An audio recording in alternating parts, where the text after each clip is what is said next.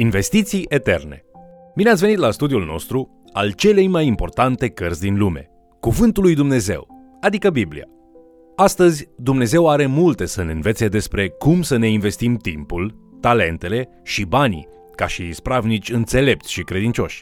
Vă invit să urmărim împreună acest mesaj intitulat Investiții eterne. Continuând studiul Evangheliei după Luca, abordăm astăzi capitolul 16, unde avem două pilde despre oameni bogați. Ambele trebuie privite în contextul proclamației Domnului Isus în Nazaret, din Evanghelia după Luca, în capitolul 4, versetele 18 și 19. Duhul Domnului este peste mine, pentru că m-a uns să vestesc săracilor Evanghelia. M-a trimis să tămăduiesc pe cei cu inima zdrobită, să propovăduiesc robilor de război slobozirea și orbilor căpătarea vederii, să dau drumul celor apăsați și să vestesc anul de îndurare al Domnului. Domnul Iisus a venit să-i ajute pe cei orbi, legați, frânți și zdrobiți. Luca, în Evanghelia sa, arată că Domnul Iisus adresează acest mesaj în special celor proscriși, săraci, văduvelor și celor marginalizați de societate. Haideți să vedem împreună cum prima pildă din Luca, la capitolul 16, se referă la această misiune. Să citim versetele de la 1 la 14. Iisus a mai spus ucenicilor săi: un om bogat avea un ispravnic care a fost pârât la el că îi risipește averea. El l-a chemat și i-a zis: ce aud eu vorbindu-se despre tine? Dă-ți socoteală de ispravnicia ta, pentru că nu mai poți fi ispravnic. Ispravnicul și-a zis: ce am să fac dacă mi-a stăpânul ispravnicia? Să sap? Nu pot. Să cerșesc? Mi-e rușine. Știu ce am să fac, pentru că atunci când voi fi scos din ispravnicie, ei să mă primească în casele lor. A chemat pe fiecare din datornicii stăpânului său și a zis celui dintâi: cât ești dator stăpânului meu? 100 de măsuri de unde lemn, a răspuns el. Și el i-a zis: ia-ți zapisul și șezi de grabă și scrie 50. Apoi a zis altuia: dar tu, cât ești dator? 100 de măsuri de grâu, a răspuns el. Și a zis: ia-ți zapisul și scrie 80. Stăpânul lui a lăudat pe ispravnicul nedrept, pentru că lucrase înțelepțește. Căci fiii veacului acestuia, față de semenii lor, sunt mai înțelepți decât fiii luminii. Și eu vă zic, faceți-vă prieteni cu ajutorul bogățiilor nedrepte, pentru că atunci când veți muri, să vă primească în corturile veșnice. Cine este credincios în cele mai mici lucruri, este credincios și în cele mari, și cine este nedrept în cele mai mici lucruri, este nedrept și în cele mari. Deci, dacă n-ați fost credincioși în bogățiile nedrepte, cine vă va încredința adevăratele bogății? Și dacă n-ați fost credincioși în lucrul altuia, cine vă va da ce este al vostru? Nici o slugă nu poate sluji la doi stăpâni, că sau va urî pe unul și va iubi pe celălalt, sau va ține numai la unul și va nesocoti pe celălalt. Nu puteți sluji lui Dumnezeu și lui Mamona. Fariseii, care erau iubitori de bani, ascultau și ei toate lucrurile acestea și își băteau joc de el. Aceasta este numită pilda ispravnicului necredincios și cauzează confuzie multora, că se pare că Domnul Iisus îl laudă pe un delapidator. Însă impresia deplină cu privire la pildă este modelată de câteva detalii importante care sunt absente aici, dar erau asumate a fi cunoscute de către scriitorul Evangheliei și de către cei cărora Domnul Iisus le spune pilda. Aceste detalii absente implică practici obișnuite pe vremea aceea cu privire la legi despre dobândă și la legi despre felul cum un ispravnic făcea mediere în materie de afaceri.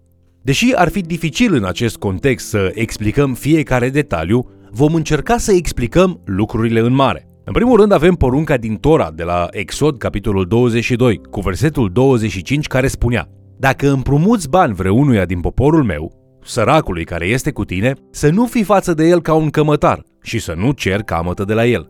Chiar dacă criteriul pentru a primi împrumut fără dobândă era a fi evreu și sărac, era o practică legală obișnuită în iudaism de a cere ca toate împrumuturile făcute altor evrei să fie fără dobândă.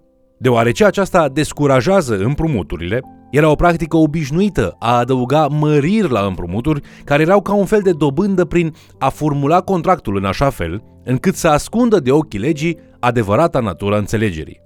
Dacă cineva împrumuta echivalentul economic al 80 de măsuri de grâu, contractul împrumutului putea să promită plata înapoi a 100 de măsuri de grâu, fără a face referire directă la cantitatea împrumutului original. Atât practica, precum și procentajele reprezentate în istorisire erau obișnuite. Decizia de a reduce acea sumă nu era furt, ci o restaurare îndreptățită a cantității corecte în lumina legii orale a evreilor. Cât despre ispravnici, ei aveau dreptul de a-l reprezenta în mod deplin pe stăpân din punct de vedere legal, în afară de un anumit lucru.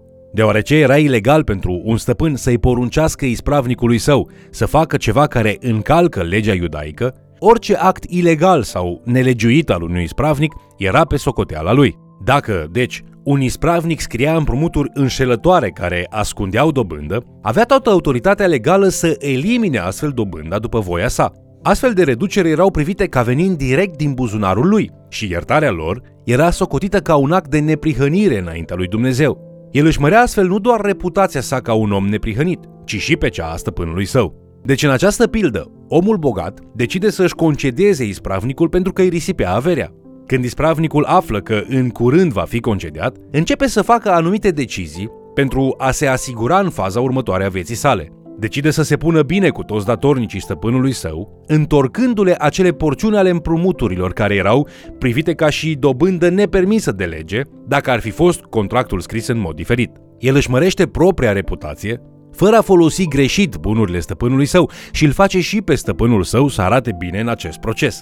Stăpânul său este impresionat. A fost o manevră iscusită. Deci ce înseamnă aceasta pentru noi? Noi toți avem lucruri pământești la dispoziția noastră, fie că este vorba de avere, timp, talente sau energie.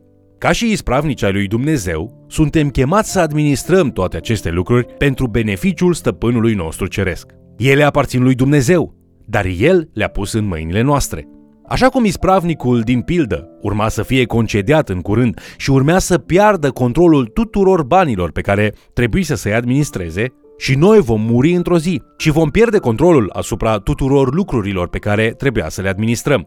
Știind aceasta, așa cum ispravnicul nedrept a folosit ceea ce avea la dispoziție pentru a-și face prieteni care să-l primească în următorul stagiu al vieții sale pământești, și noi ar trebui să folosim resursele pe care Dumnezeu ni le-a dat ca să pregătim drumul spre veșnicie. Vrem ca stăpânul nostru ceresc să vadă ce am făcut cu ceea ce ne-a dat și să aprobe zicând: bine, rob bun și credincios.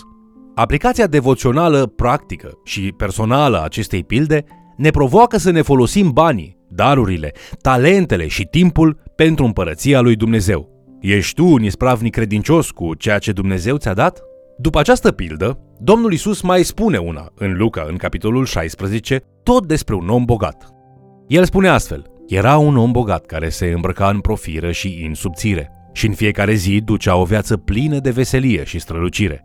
La ușa lui zăcea un sărac numit Lazar, plin de bube, și dorea mult să se sature cu fărâmiturile care cădeau de la masa bogatului. Până și câinii veneau și îi lingeau bubele. Versetele 19 la 21 din Luca, în capitolul 16. La începutul pildei îl vedem pe bogat trăind pe cât se putea de luxos, fără să-i pese câtuși de puțin de cerșetorul care zăcea la poarta lui, privind cu jind, dar fără folos, la fărâmiturile care cădeau de la masa bogatului. Însă bogatul nu-i dădea nimic.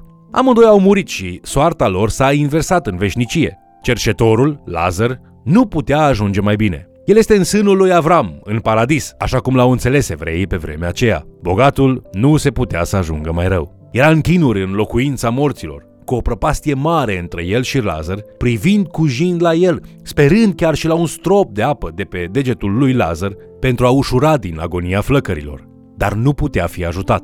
Bogatul era foarte îngrijorat de cei 5 frați ai lui.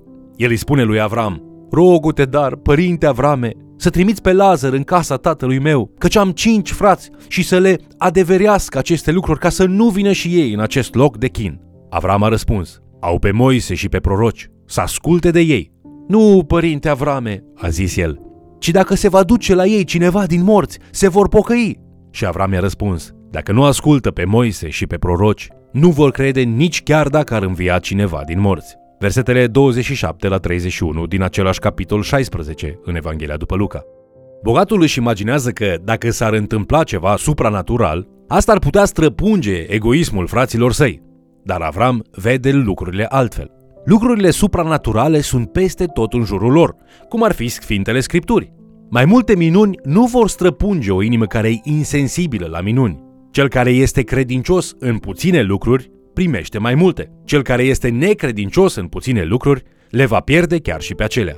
Cel mai izbitor element din această istorisire este imaginea pe care ne-o dă despre răsplata și pedeapsa veșnică. vom plăti pentru viețile trăite în necredință. Vom fi răsplătiți în același timp pentru credința din viața aceasta. Chinuri sau binecuvântări ne așteaptă. Dumnezeu vede totul. Totul ne va fi pus la socoteală sau va fi socotit împotriva noastră. Am fost noi credincioși? Am validat această mărturisire de credință cu o viață trăită bine? După ce am venit la credință, am dovedit aceasta prin viețile noastre? Această pildă ne spune adevărul despre focul iadului, condamnarea veșnică, pedeapsa veșnică și chinul veșnic. Probabil cel mai rău lucru cu privire la starea veșnică este că bogatul își păstrează amintirile. Acestea îl vor chinui pentru veșnicie, că și-ar fi putut trăi viața mai bine, ascultând scripturile și având inima lui Dumnezeu pentru semenul său mai sărac. Astfel, această pildă este de asemenea o ilustrație bună a unui om care nu și-a administrat bogățiile pentru folosul împărăției Domnului Isus.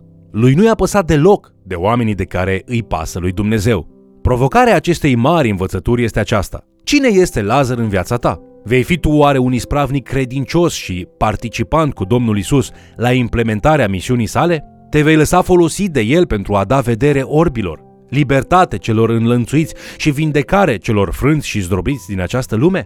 Capitolul 10 cu versetele 30 la 37 din Evanghelia după Luca ne pune din nou această întrebare prin pilda samariteanului milostiv. În istorisirea Domnului Isus, un om este jefuit, bătut și lăsat aproape mort.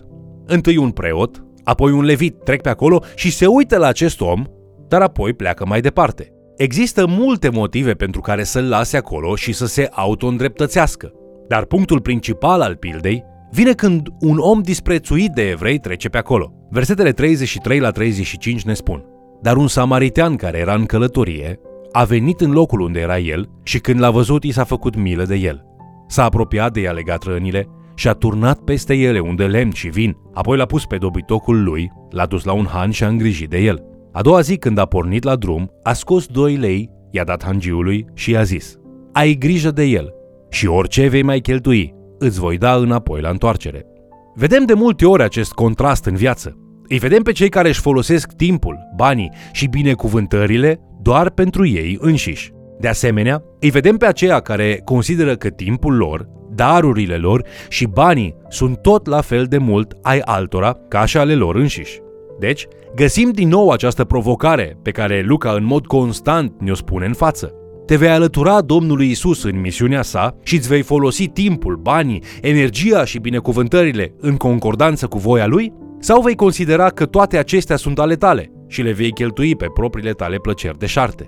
Adu-ți aminte de istorisirea cu bogatul și Lazar și cu starea eternă asociată cu fiecare din aceste dispoziții ale inimii. Vă mulțumesc pentru că ați fost alături de noi studiind Cuvântul lui Dumnezeu. Aceasta este o invitație și o provocare. Domnul Isus te invită pe tine și pe mine să fim parte din misiunea sa de a duce mesajul său unei lumi pierdute, zdrobite și înlănțuite.